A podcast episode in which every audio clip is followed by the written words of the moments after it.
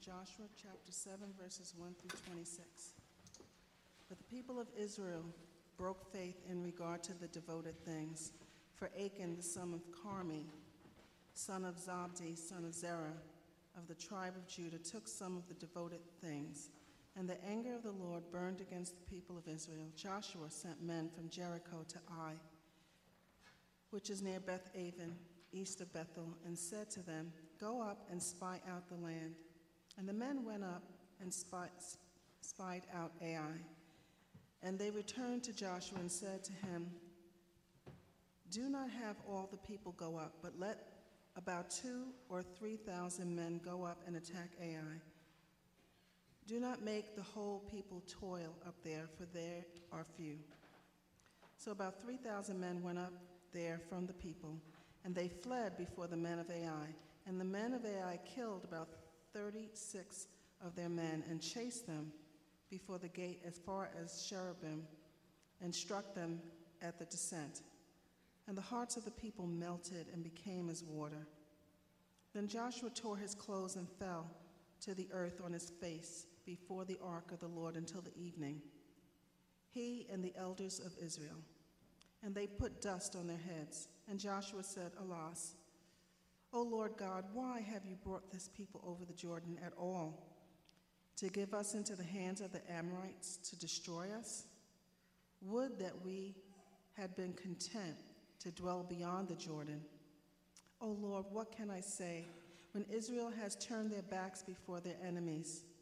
For the Canaanites and all the inhabitants of the land will hear of it and will surround us and cut us cut off our name from the heaven from the earth. And what will you do for your great name? And the Lord said to Joshua, Get up. Why have you fallen on your face? Israel has sinned. They have transgressed my covenant that I commanded them. They have taken some of the devoted things. They have stolen and lied and put them among their own belongings. Therefore, the people of Israel cannot stand before their enemies. They turn their backs before their enemies because they have become devoted for destruction. I will be with you no more unless you destroy the devoted things from among you. Get up, consecrate the people, and say, Consecrate yourselves for tomorrow for thus says the Lord God of Israel There are devoted things in your midst, O Israel. You cannot stand before your enemies until you take away the devoted things from among you. In the morning, therefore, you shall be brought near by your tribes. And the tribe that the Lord takes by lot shall come near by clans, and the clan that the Lord takes shall come near by households, and the household that the Lord takes shall come near man by man. And he who is taken with the devoted things shall be burned with fire, he and all that he has, because he has transgressed the covenant of the Lord, and because he has done an outrageous thing in Israel. So Joshua rose early in the morning and brought Israel near tribe by tribe, and the tribe of Judah was taken. And he brought near the clans of Judah and the clan of Zerah Zerahite was taken, and he brought near the clan of Zerahite, man by man, and Zabdi was taken, and he brought near his household, man by man, and Achan, the son of Carmi, son of Zabdi, son of Zerah, of the tribe of Judah, was taken. Then Joshua said to Achan, My son, give glory to the Lord God of Israel, and give praise to him and tell me now what you have done. Do not hide it from me. And Achan answered Joshua, Truly, I have sinned against the Lord, God of Israel. And this is what I did.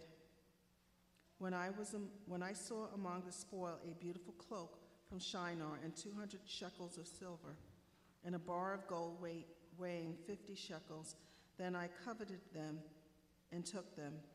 And see, they are hidden in the earth inside my tent with the silver underneath. So Joshua sent messengers, and they ran to the tent, and behold, it was hidden in his tent with the silver underneath. And they took them out of the tent and brought them to Joshua and to all the people of Israel, and they laid them down before the Lord. And Joshua and all the men with him took Achan the son of Zerah, and the silver and the cloak, and the bar of gold, and his sons and daughters, and his oxen and donkeys and sheep, and his tent and all that he had. And they brought them up to the valley of Achor. And Joshua said, Why did you bring trouble on us? The Lord brings trouble on you today. And all Israel stoned him with stones. They burned them with fire and stoned them with stones. And they raised over him a great heap of stones that remains to this day. Then the Lord turned from his burning anger. Therefore, to this day, the name of that place is called the Valley of Achor. This is the word of the Lord. Let us go to the Lord in prayer. Dear Heavenly Father, unleash your word upon your people so that we may be transformed and give glory to your name. May you be with me as I speak boldly about the truth that you want to convey to your people. And be with all of us as we hear these words and be moved by them so that we may, so that we may give glory unto your name and bless your holy name and worship you to the very end. We pray all these things in Jesus' name. Amen. One Saturday morning, I ran out to the driveway to read. We start again. Is it good? Test. We're good? You guys got to speak back to me. Are we good? Okay? Yeah. I can't hear the actual speakers here. Um, so I ran out Saturday morning. I picked up the newspaper, our local newspaper, and I opened immediately to the sports section because I wanted to read about uh, the game of the week for high school football. Because uh, the game of the week was between Granada Hills High School and Kennedy High School. And uh, what the title said on the sports section was Kennedy defeats Granada 56 to 49. And I read, and it had nothing about me there. And you might be thinking, why would you be looking for your name? Well, because I was on the Granada Hills football team. And if you knew um, these two teams, why they were the game of the week is because Kennedy had a powerhouse offense. They were 4 0. They've scored the most points in the city, and they were unstoppable. We had Granada Hills, who was 4 0, had an amazing defense, had all these interceptions, only gave one touchdown over four games. We were 4 0, best defense. So something had to give, and the newspaper said, Game of the Week. And everyone was talking about it, but Kennedy and Granada Hills knew one thing Granada had a weak link, and his name was Jeffrey Choi. Everybody knew where this game was going to be won or lost. My coach called extra meetings and gave me special powers to call timeouts if I ever found myself in a position that I did not like. Just to give you comparison, I'm a nobody, and the other cornerback ended up going to Nebraska to play football. So, everybody knew that I was the weak link. As I stepped out onto the field, even the Kennedy football team knew. Number 27, there he is. You're going to pay today. And we did. We lost. We gave up the most touchdowns in any game, and I just could not stop the flood that was coming my way. And why do I tell you this story? There's no redeeming quality about that story. I tell you this story just to give you an understanding of how the Old Testament covenants worked, how Israel lived. The strength of Israel was only as strong as its weakest link. If everybody was not right, if everybody was not focused upon the task at hand, it didn't matter if 99 people were doing something right, if one faltered and failed, the whole nation took the blow. That is what we see here today. And it's not Jeffrey's fault. It's not an individual fault, it's the nation's fault. I think it's appropriately appropriate that the newspaper said Granada Hills lost. It did not say Kennedy defeats Jeffrey Choi. And here that's what we have in Joshua chapter 7 verse 1. Though it was one person who sinned, the title of this whole section is this, but the people of Israel broke faith in regard to devoted things. It is Israel who broke faith, not only Achan. And that is what I want us to talk about today. And the hope of this passage is simply this that you would understand what covenant you guys are under and why we need to give praise to God for it. So let's just get into the narrative. First, we don't see what sin has happened, we just see the consequence of the sin. We see that spies go out into the land and they talk to Joshua and they say, Hey, you don't have to send the whole army. And what is the whole army? It's about 40,000 men. He goes up to Joshua and says, Hey, they're kind of small, this one. It's not like Jericho. You can just send two to 3,000 men. And Joshua says, Okay, I'm going to send 3,000 men. And he sends 3,000 men, and what happens is they flee, 36 men die, and all the people are distressed. It says, And the hearts of the people melted and became like water. Now, if you're like me, as at a first reading on this, you would say, uh, What's the bad thing that happened? If you only lose 36 men out of 40,000, I mean, it's not great, but it's not bad. You talk to any war general, they will take that amount of losing men. If, if you're telling me that I'm going to only lose 36 men in battle while I have 40,000, I'll take it. It's not optimal, but I'll take it. But to Joshua and to the whole community, it was distressing. Here we see Joshua tear his clothes uh, before the ark of God. He lays face down for all day until evening. The elders come and join them. They tear their clothes, they put dust on their heads, and they are crying out to the Lord.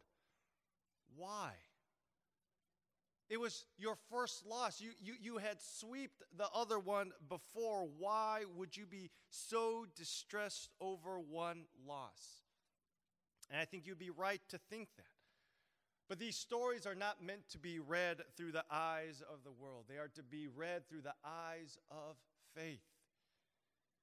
Joshua is not simply mad that he lost 36 men. He understood at a deeper spiritual level what this loss meant. Because it could only mean two things at this point. See, Joshua's not fighting a regular worldly war, he is fighting a spiritual war that God has decreed. And if they do not win the battle, it can only mean two things. One, God is not powerful enough to deliver on his pow- uh, promises. Or two, God has turned his back on them. So you see, Joshua realizes immediately that this loss is not a simple loss, but it means that something has happened. And that is why when he prays, he begins to pray in great distress, crying out to God, Why has this happened? And I want us to stay here for a little bit because I've read other commentaries on Joshua's prayer, and everyone says they lost this battle because Joshua did not have faith. Joshua had lots of faith. Generally, when you read about Joshua, Joshua is one of those Bible characters, there is no flaw with him. There's not. He's perceived as a good character. He doesn't have any failing qualities, say, like Moses or Abraham. Joshua is someone who is a man of faith and who God approved. Joshua was praying to God because he wanted to really understand God. He was praying to God and he was distressed because he really believed in the promises of God. And I want us to stay here because I want to use Joshua as an example. This is how we should pray. The world should look at us and say we are overreacting all the time. Most of our prayers are, dare I say, a little bit faithless. When we pray, we pray so that we are not hurt or we do not have any emotions to it. We pray, Dear God, let me get this, but if I don't get it, uh, let me be okay and let me be fine. That's how we pray. We hedge all our bets. But if we believe in the promises of God, we should be disappointed if He doesn't show up. How many people have prayed and said God didn't answer, and you're like, ah, oh, That's what God wants us to do. That's what's in the Psalms. Every time we read the Psalms, it's not people who are calm and steady and who are simply saying, I accept the circumstances. God has been silent here. As long as God is good, I'm good. But that's how we pray. We need to be like Joshua, who are distressed when they don't see the promises of God being fulfilled. We cry out to God and demand that He answers our prayers according to His will. I just wanted to stay there because there's literature out there that's saying Joshua did not pray a prayer of faith. What we see before us is a man of great faith who actually believed in the promises of God and believed that he would do what he promised to do. But then what happened then? Why did Israel lose? Joshua is very connected to the book of Deuteronomy, and Joshua doesn't make a lot of sense until you understand the book of Deuteronomy because we know when you go to the book of Deuteronomy, Deuteronomy God clearly explains what's happening. See, Joshua knew that God was going to defeat all his enemies if he obeyed. In Deuteronomy chapter 28, verse 7, it said this The Lord will cause your enemies who rise against you to be defeated before you. They shall come out against you one way and flee before you seven ways. The Lord will command the blessing on you in your barns and all that you undertake, and he will bless you in the land that the Lord your God is giving you. If you read the beginning of chapter 28, God says, If you obey, these things will happen. And under Joshua's mind, he obeyed. But Joshua also should have known that there were verses 25 to 26, in which if the people disobey, this is what it says The Lord will cause you to be defeated before your enemies. You shall go out one way against them and flee seven ways before them, and you shall be a horror to all the kingdoms of the earth. And your dead body shall be food for all birds of the air and for the beasts of the earth, and there shall be no one to frighten them away. Israel had sinned, and that's why God says, Get up, show yourself, Joshua, for someone has sinned. And what was the sin? They began to dig and began to look for it. And God says the sin that has occurred amongst the people is that a person has taken devoted things and have claimed them as their own. Now, I just want to quickly go, go over. Devoted things is a special word in the Joshua narrative. The Hebrew word is haram. Um, I think that's right, but if there's any Jew- people who know Hebrew, you can correct me. But until then, I am correct. Harem. That is an important word through the conquest of Joshua because God is very specific when it comes to devoted things. God has specific instructions of what how things are supposed to be conducted during this warfare, and if you deviate from them, you will get crushed. So then Joshua goes through the arduous process of gathering all the people and going tribe by tribe, household by household, man by man, until eventually he finally comes to Achan. And he asks Achan, What have you done? And Achan says, I took a robe from Shinar I took gold and silver. And now Achan knows what must be done. He must be burned. Now, if you read this, again, superficially, you go, whoa. I thought Joshua overreacted. Maybe God is overreacting, right? Because we've all been there. All he did was, I remember my junior high school, high school days, I took some CDs um, discs, a candy bar, if I burn for it, I, does the punishment really fit the crime? But I want us to put it into context. Achan is not committing a crime, he is not unaware of the consequences. And how do we know this? Deuteronomy. Remember, they were in the wilderness 40 years, and the only literature they had was Deuteronomy, Exodus, Genesis, Leviticus, and Numbers. That's all they read. So they knew what was in this book. And in Deuteronomy chapter 20, there are war, there are rules for warfare. And this is what one of the rules are. Thus you shall do to all the cities that are here very far from you, which are not cities of the nations here. But in the cities of these people that the Lord your God is giving you for an inheritance, you shall save alive nothing that breathes, but you shall devote them to complete destruction. Haram. But even before that, in Deuteronomy chapter tw- 7, uh, 20, Deuteronomy 7 says the exact same things. And this is one of the most important parts of the book of Deuteronomy. He says, And when the Lord your God gives them over to you, and you defeat them, then you must devote them to complete destruction. Haram. You shall make no covenant with them and show them no mercy to them. The carved images of their gods you shall burn with fire. You shall not covet the silver or the gold that is on them or take it for yourselves, lest you be ensnared by it, for it is an abomination to the Lord your God. And you shall not bring an abominable thing into your house and become devoted to destruction like it. Haram.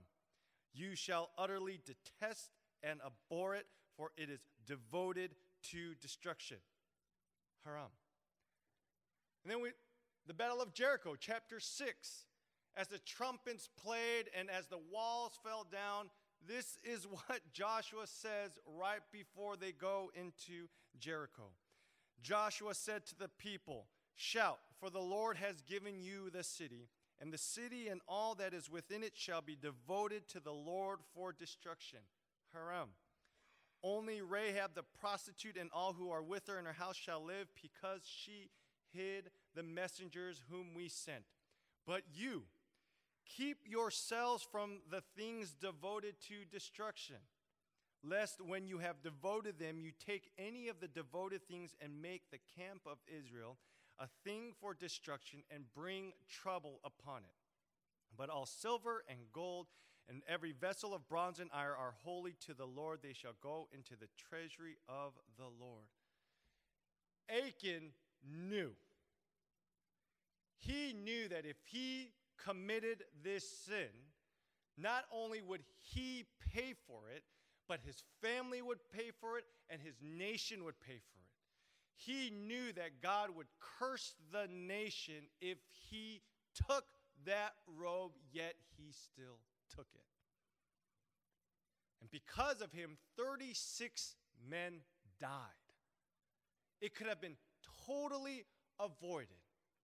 So Achan is not someone who is simply innocent who did not know the consequences. He knew the rules of the game, yet he did it.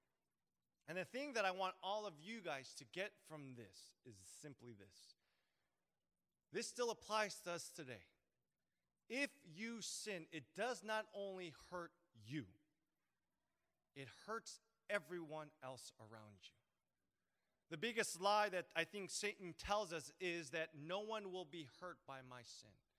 If I just look on that website, no one's going to be hurt, really?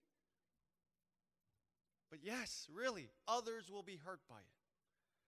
Or if I covet certain things, uh, no one's to no one's to care. If I gossip, no one's to care. Yes, it all matters. The community is affected. We have this belief just because we sin and no one will know that other people won't be affected. That is false. And here clearly it shows that when one person sins, it affects the rest of the community. And so Achan doesn't have a defense, really. He doesn't say, uh, I didn't know. I, am sorry. Uh, it slipped my mind. Achan doesn't do any of those things. He completely understands. But I want you to see how Achan come, came to this understanding. It's actually through Joshua's words. Joshua approaches Achan and he says, My son. My son. It's powerful. If I was Joshua, I would have saw Achan and I would have went up to him and said, It was your fault. You better confess what you did right now. But yet Joshua understood. I mean, he understood the temptation of man. He said, My son, my son, give glory to God of Israel and give praise to him. Now tell me what you have done. That's an odd way to start a confession. Give glory to God. I mean, everybody is watching. Shouldn't he just confess his sins and then have us be over with it? I think the reason Joshua does this is because he wants first Achan to see who he has really offended. He has not offended the Israelites, but God alone. And it is only when you truly understand who God is, how holy He is, how clean, how pure He is, when you begin to come close to God, do you truly understand the sin that you have committed. For a sinner like me who reads the scriptures and I say God is overreacting, all that shows me or shows anybody is that I have not yet fully comprehended the holiness of God. So if you are like me and thought, man, this is an overreaction, we have not yet begun to delve deeply into the holiness of God and how heinous sin truly is. But Achan's confession is actually very beautiful. After he gives praise and glory to God, he confesses with so much clarity. And I want you to hear this confession because he doesn't confess knowing that he's going to be forgiven. He doesn't confess thinking, oh, now I'm going to be okay as long as I confess this. The sentence has already been made. He knows that he is going to die.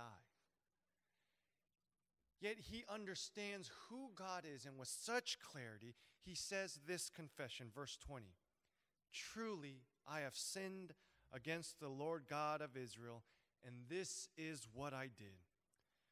When I saw among the spoil a beautiful cloak from Shinar and 200 shekels of silver and a bar of gold weighing 50 shekels, then I coveted them and took them. It's amazing because in Deuteronomy chapter 5, that's when the Ten Commandments are first released. And Achan knew the Ten Commandments by heart. And he knew exactly which commandment he violated, the tenth one. God, I coveted. And then he understood the seriousness of his sin in the way he confessed, because he said, I saw and I took. And to us, it's like, that's not a big deal. Some of you may still be thinking, I'm not convinced. Seeing and taking, why is that such a heinous sin? Well, I think Achan knew the scriptures and he knew the stories that were told of old.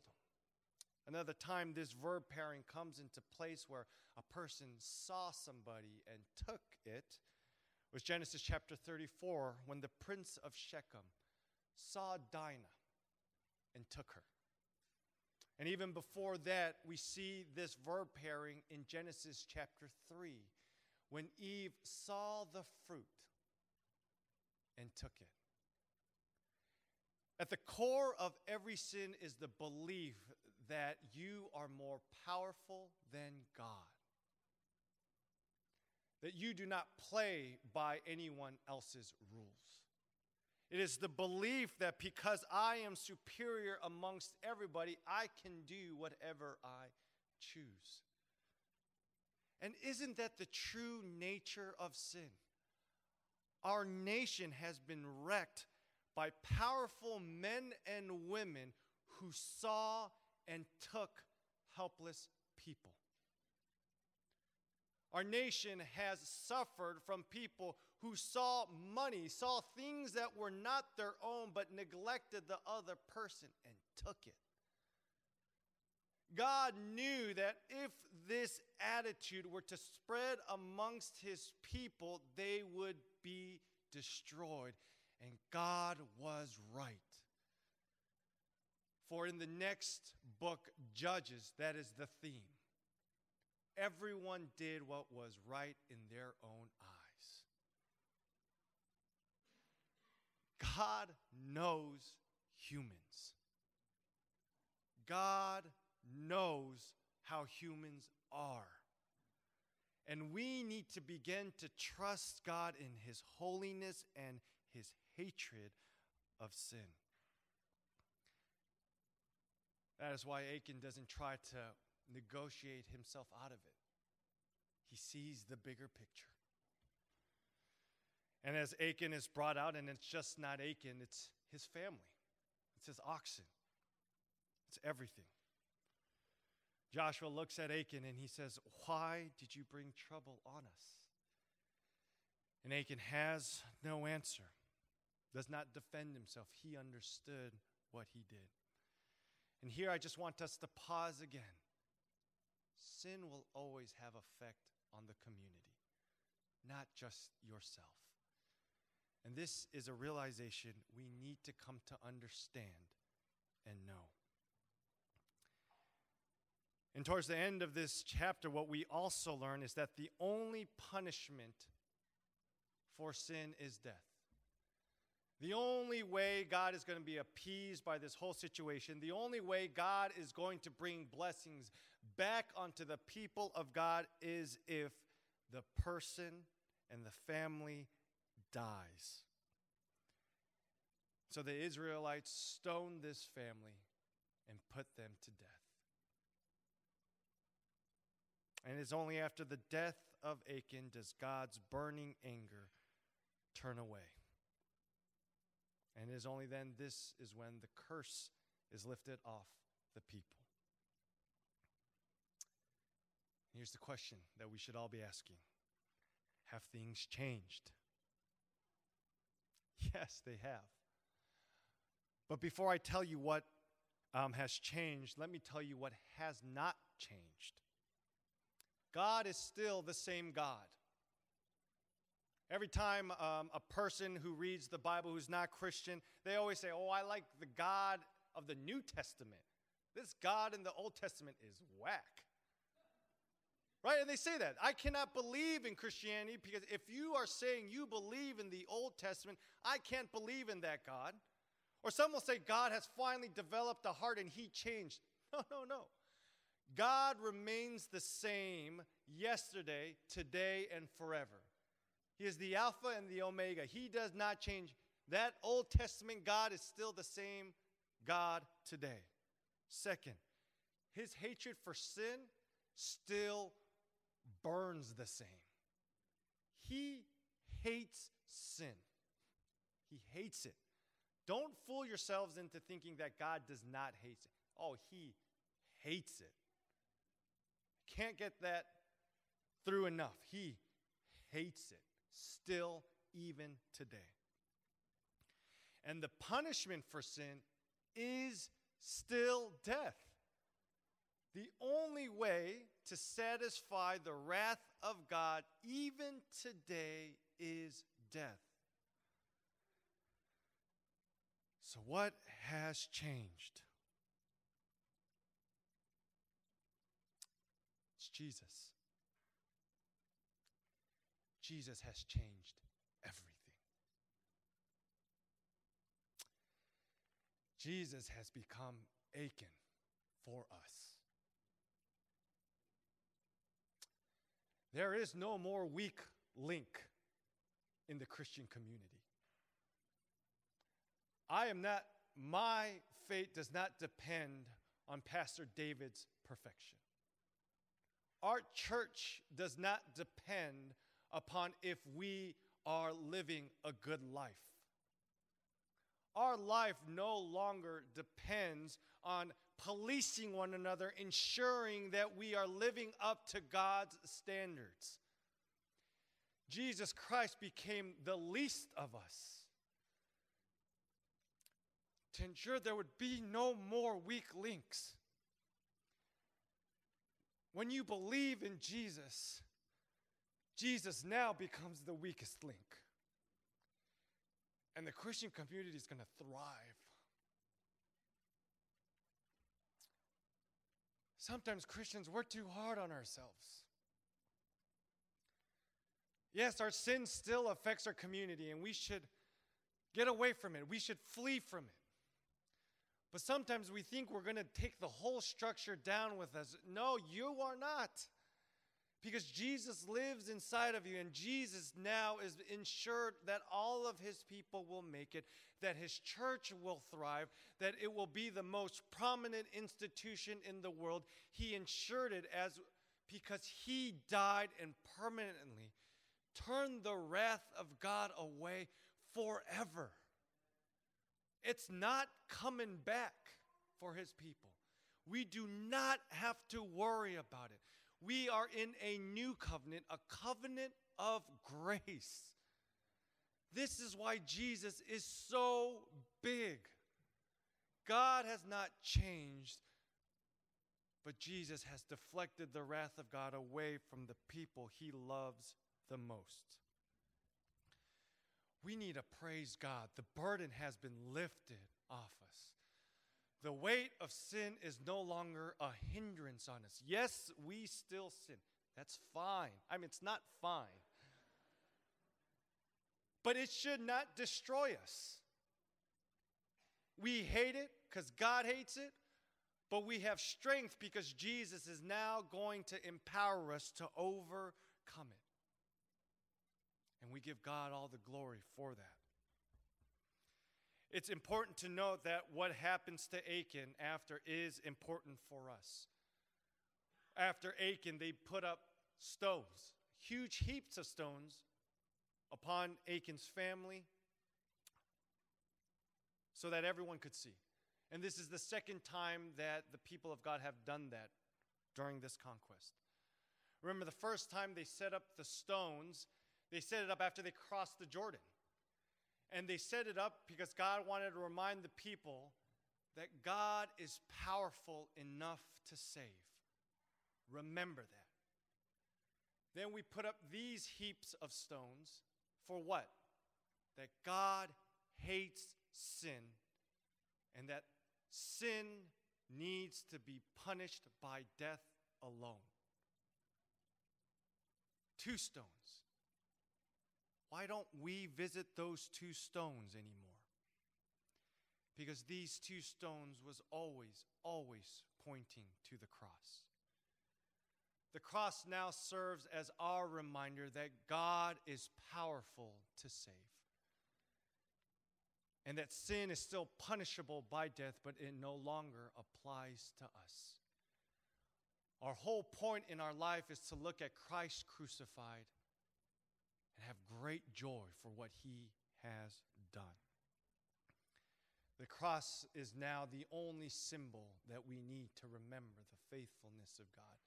It is the complete picture of who God is, and it should bring us great joy. Because now, together, His church will last forever and thrive, because it is Jesus leading the way, and it is Jesus leading from behind and we should have great joy, not because what Jesus Christ has simply done for you, but what he has done for the church. May we give him all the praise and glory that he truly deserves. Can I get an amen? amen? Let's pray. Dear Heavenly Father, we come before you. Thank you for our Lord and Savior Jesus Christ. Thank you that He has come and that you have provided a way for our church to thrive. And when I talk about your church, not just only ACC, but the church universal, we can have confidence that though we are not perfect, that it will survive and that it will be strong because Jesus is head of the church. May we never forget that. And may we, in our times of darkness and distress and sin, may we not be overcome by it, but be thrilled that Jesus is our King. God, we give you all the glory. May you be praised forevermore. Amen.